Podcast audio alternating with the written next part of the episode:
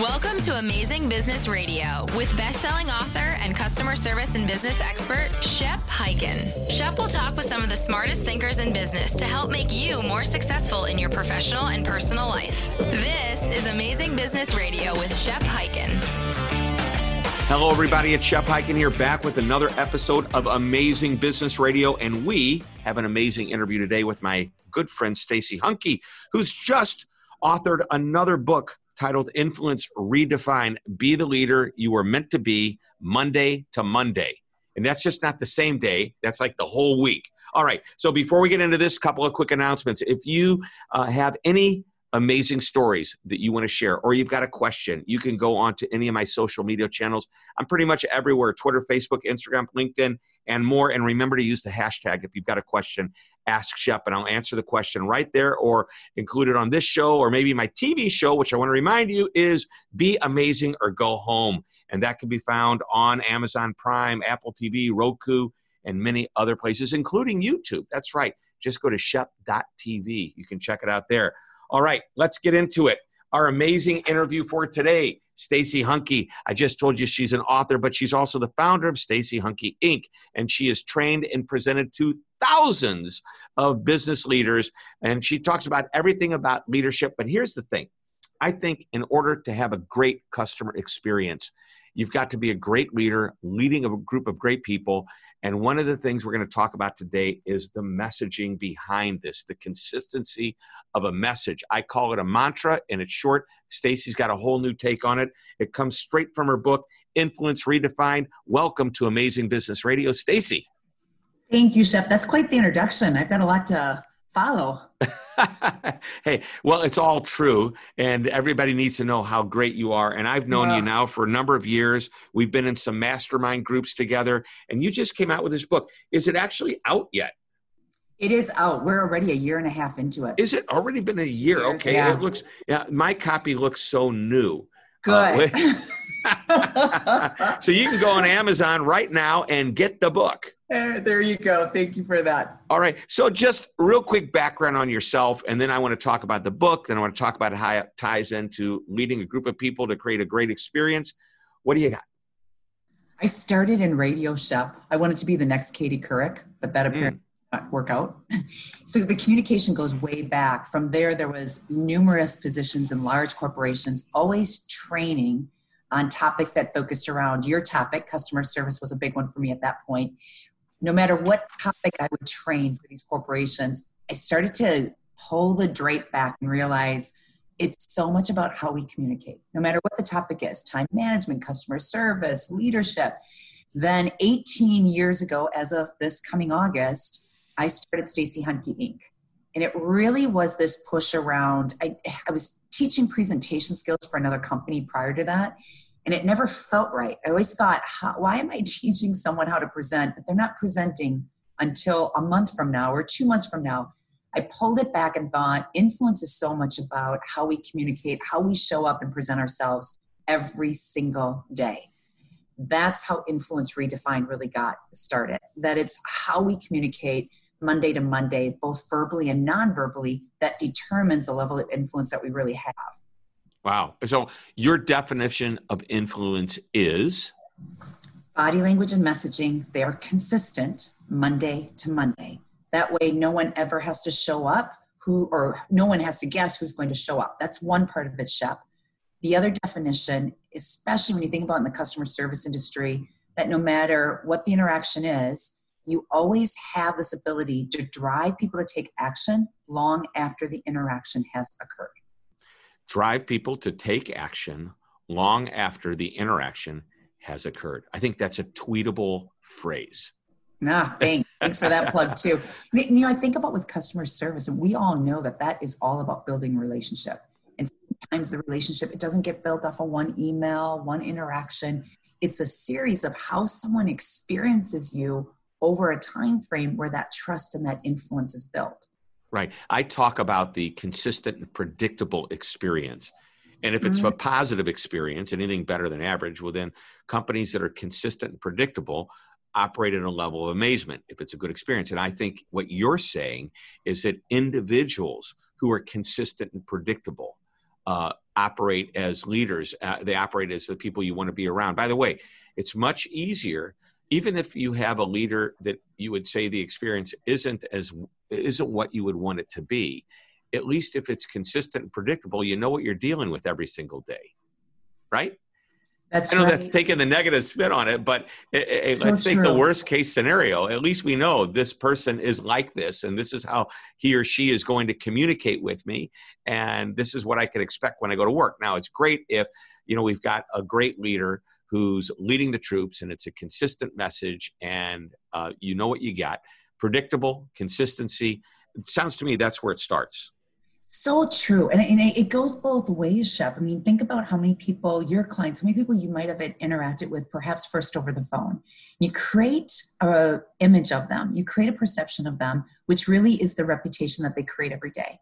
Then you meet them in person and it might be totally different, whether that's better than what you experienced on the phone with this person or not so good Mm. the deal. I really believe that we can determine to some degree, we can control the reputation that we create just by the way we show up for that customer every day, how we stay showed up during that interaction, and then what we leave behind. hmm Yeah, I'm looking at some of the notes I have.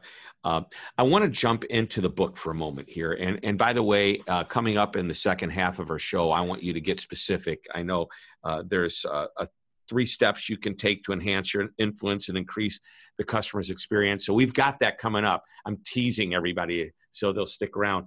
But one of the, as I look through, uh, I read through the book and um, you talk about influence redefined, which you've given us your definition of influence. That must be the redefined definition. Mm-hmm. What was what you thought was the old definition? Because that may be where people are, what people are thinking about right now. You got it. And I think that that's important for us to know, correct? It, here's the old definition. I'm, I'm going to set the stage. Let's say some of our listeners are in a meeting, and maybe it's just a meeting to discuss what they need to do for the. And the person leading the meeting Shep is so caught up in their own dialogue that half the room is down their smartphones. There's side conversations going on. And the individual facilitating that conversation decides to talk louder, faster, torturing everyone even more in hopes they're eventually going to figure it out influence is not something you turn on and you turn off. For example, interacting with you, you're consistent. I know you outside of this interview, you, are always sharp.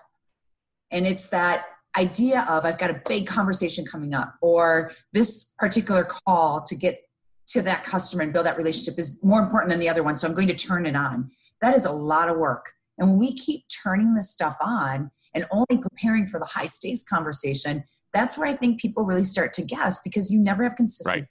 There's this uh, texture, and I call it in a speech. It's good to have texture where you've got some highs, lows, laughs, seriousness. Correct. But in life, when there's so much texture, you don't know what you're going to get next. You know, it, it's like that's going to drive somebody crazy. mm-hmm. Yeah. It's just be be obviously, you know, we always hear be you, but what does that mean? To me, it means the best of you shows up every day. That every single interaction you're having is reason to follow up again. It's reason to build the conversation, to build the relationship, especially with customer service. And that means you've got to show up as if this is really something that's a big deal and it's important. Because when you show up one way one day and then another conversation differently, that's not influence. Not sustainable. hmm And and I think you know, as I listen to how you're referring to influence, I'm thinking there's other words that can describe it. Um, I you know, I talk about this consistency concept, and you'll get a kick out of this.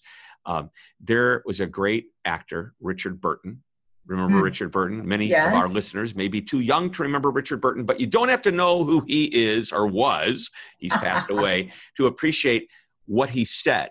Now, he was famous for stage, TV, movies, and what he did when he was doing a play night after night after night, he was known to say, I want to be so good tonight that I cheat the audience that was here the night before. Which is a Oh, pretty I cool love that. concept. Yeah. And basically, what he's saying is, I'm going to get out there, I'm going to deliver the performance of my life. Whether he did or didn't, it was a consistent effort that he made to make that happen. And so I, I look at somebody like that. I look at uh, athletes playing on the field and how some days, wow, it's not like they weren't trying hard and they lost. They were trying their best. They just didn't have their best day, but they tried to be their best. And I think of people that come to work, the same thing. They need to come to work thinking today is a new day. I'm going to be better today than yesterday. My next call, I'm going to try to be even better than the last call. I don't know if I'll be able to do it or not, but it's that consistent effort that everybody knows that your team members that you play with or that you work with uh, in the next cubicle over, the next department over, the next building over, that everybody's putting forth the same effort. And our leaders have to do the same thing. If they want to create that culture, that's what you're saying. The leaders set the tone and create the culture by the consistent and predictable behavior that they have. And that's what's going to drive that influence. That's where it needs to start, Shep. I have story after story where if we're working with a group that's not the top leadership of a corporation, many times participants will start saying to us, well, our leaders don't do this. Why, why should we? And I say, you're, you're exactly right. And you, I really think you can get a good feel for leadership and their level of influence just by the way that their teams interact and how they interact with us as outsiders. Mm. So you said oh, Go ahead. I'm sorry. Ahead. I, I, you had a story. You said I have so many stories. I want to yeah. hear a story before we take a, a, break. A story. You know, a lot of a lot of them are the inconsistencies. Where one, this happened over a year ago, right, Shep? It was an individual here in Chicago, which is where I reside. He's a VP of sales, and I had not met him before. He calls me up and tells me, "I think I need your help." We do a sales meeting every Monday, the beginning of the month, to talk strategy.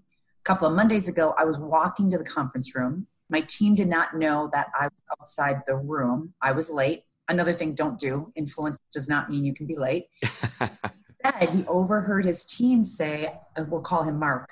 I wonder which Mark is going to show up today. Ooh. And, and now that's feedback. That's definitely some constructive. Mm-hmm. That's what I mean by consistency. And, and you, you made a comment earlier, Shep, about how you show up for work every day. Your name is on every single thing that you do. So if that isn't enough to make sure that the best of you shows up every day, I mean, do you want to be known as the person that they see your team sees you on their Outlook calendar for a meeting that day and they think, ah, oh, not today. I don't want to deal with this person.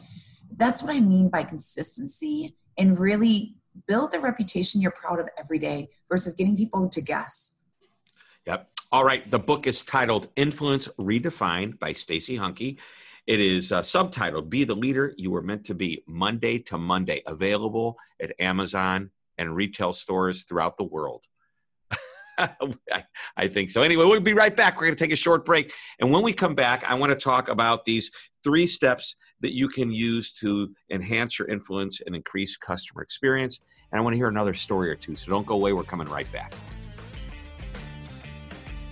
Cult is not a scary word. My book, The Cult of the Customer, proves it.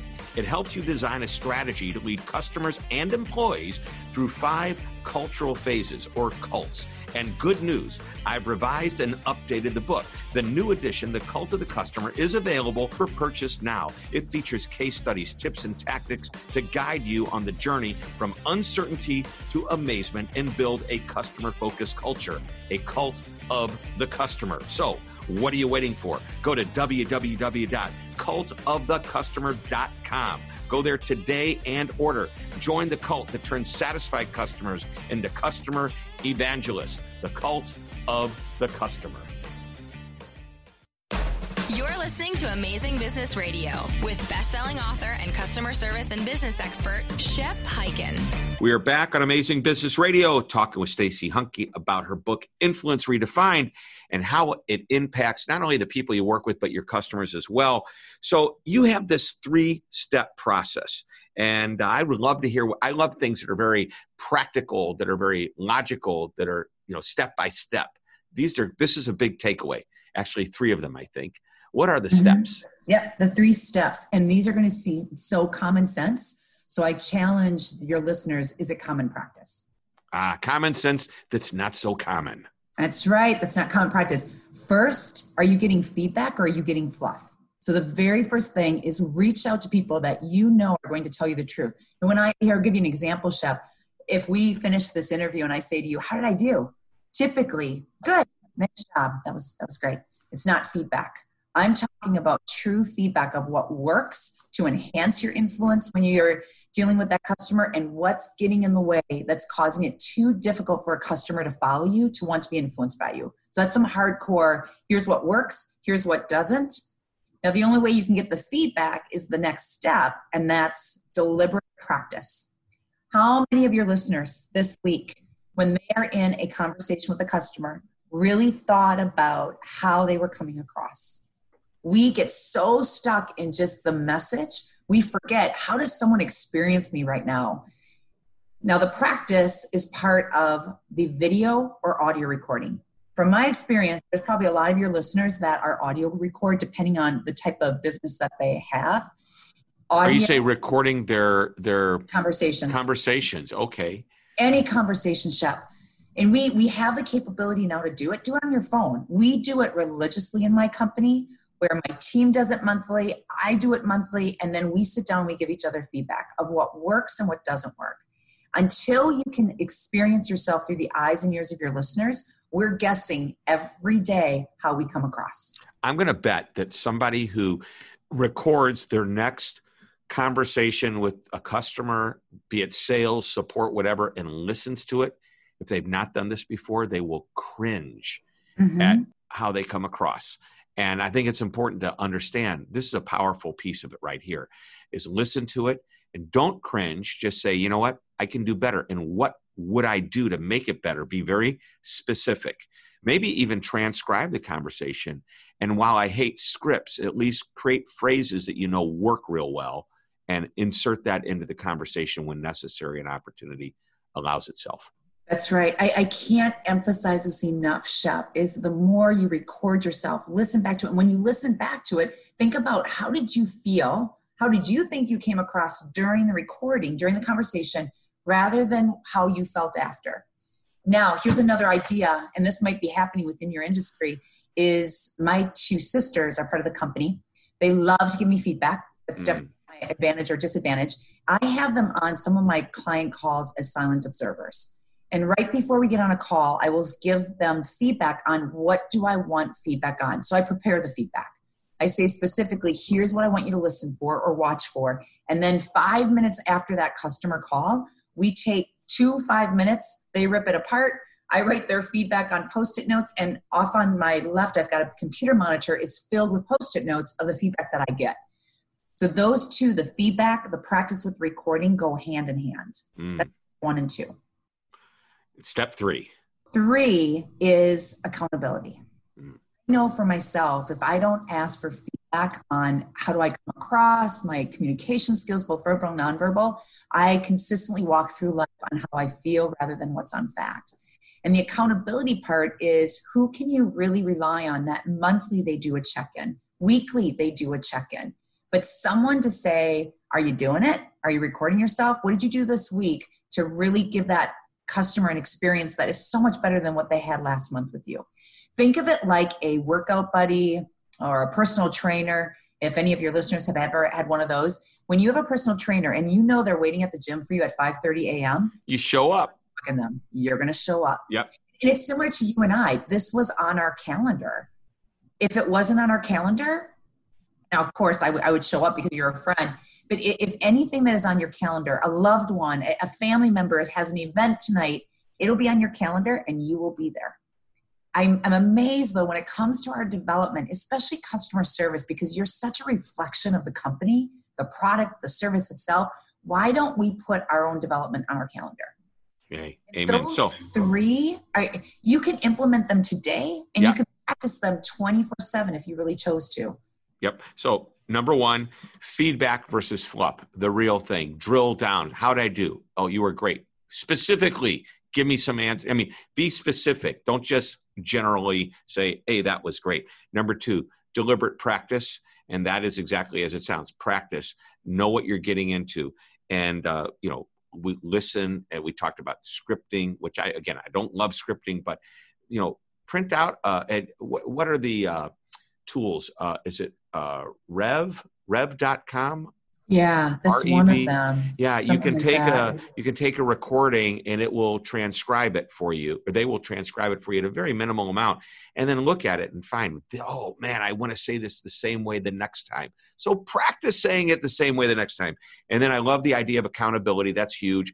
I've been talking about accountability for years. It's taking ownership and and owning what is in your lap and what you do or what's on your calendar. All right, we have time for uh, another story. Tell us another story out of the book. The very first, the, the story that the book kicks off with. This was a uh, couple. Okay, I know that. Yep. Is that all right? Can I go there? Yeah, yeah. The, the audience doesn't know it. I know it. Right. because I read there. it. Only because know it, it I read it. Know it. She wrote it. yeah, it just shows how we don't know what we don't know. We were doing, we, my team, we were doing a workshop at one of our large client firms, and a mm-hmm. group of partners were doing the workshop. Now, as a partner, they've obviously worked hard to get to where they're at. You would think that they would know the idea of brevity, which is a big part of influence. That morning, a partner walks in and he's got executive presence, however you define that, from head to toe. He had one of those handshakes you won't forget. He walked in the room like he owned it. We're having this conversation around brevity the importance of clarity and getting individuals to follow your message every step of the way. All the partners sitting around the boardroom table, they got into some discussion around that that day. And suddenly, this partner, what we'll just call him Shep, he decides he has an experience to share. He starts in of how he lives in Dallas. He was in New York on a client meeting. He's on the busy streets of New York on a call with a client, waiting for that time it was a taxi, a taxi to pull up. Well, he hops in the taxi who's going to take him back to LaGuardia to fly back home. Halfway to LaGuardia, he's on a call with a client. Prior to reaching LaGuardia, he concludes that call with a client. Taxi driver peers in the rear view mirror, asked him, Can I give you feedback? Really? My the partner, taxi imagine the taxi driver. Now imagine you're sitting in the back seat of this cab. My client said before he could even answer because he was really thrown back by that comment. The taxi driver went on to say, I figure I'll never see you again. Can I give you feedback? Now, at this point, my client's thinking, you know what? I worked hard to be a partner. What can this stranger possibly tell me that I don't already know? Cab driver stated to him, When you first got in my cab, you looked like you had an important job. But when I heard you on the phone, I started to second guess what you do. You say um and ah a lot. Takes you a long time to get to the point, and it was tough to follow your conversation. This sounds like my speech coach. Right, exactly. All that goes down, Shep. Fortunate for both of them, they reach LaGuardia. My client can't throw the cab money over the cab seat fast enough. He hops out of the cab, slams the cab door behind him. He finds himself walking quickly down the terminal, airport terminal, when he realized perhaps my cab coach just told me what everyone is saying behind my back. Mm. Now, after that shep i get an email from this client. He was still talking about this scenario this story. He shared with me that after he started to use more brevity as we had coached him and how to do that clients would respond to him differently. They paid attention. They'd ask questions that would lead into a deeper conversation. He wasn't getting interrupted anymore. He would have all eyes on him versus people trying to multitask.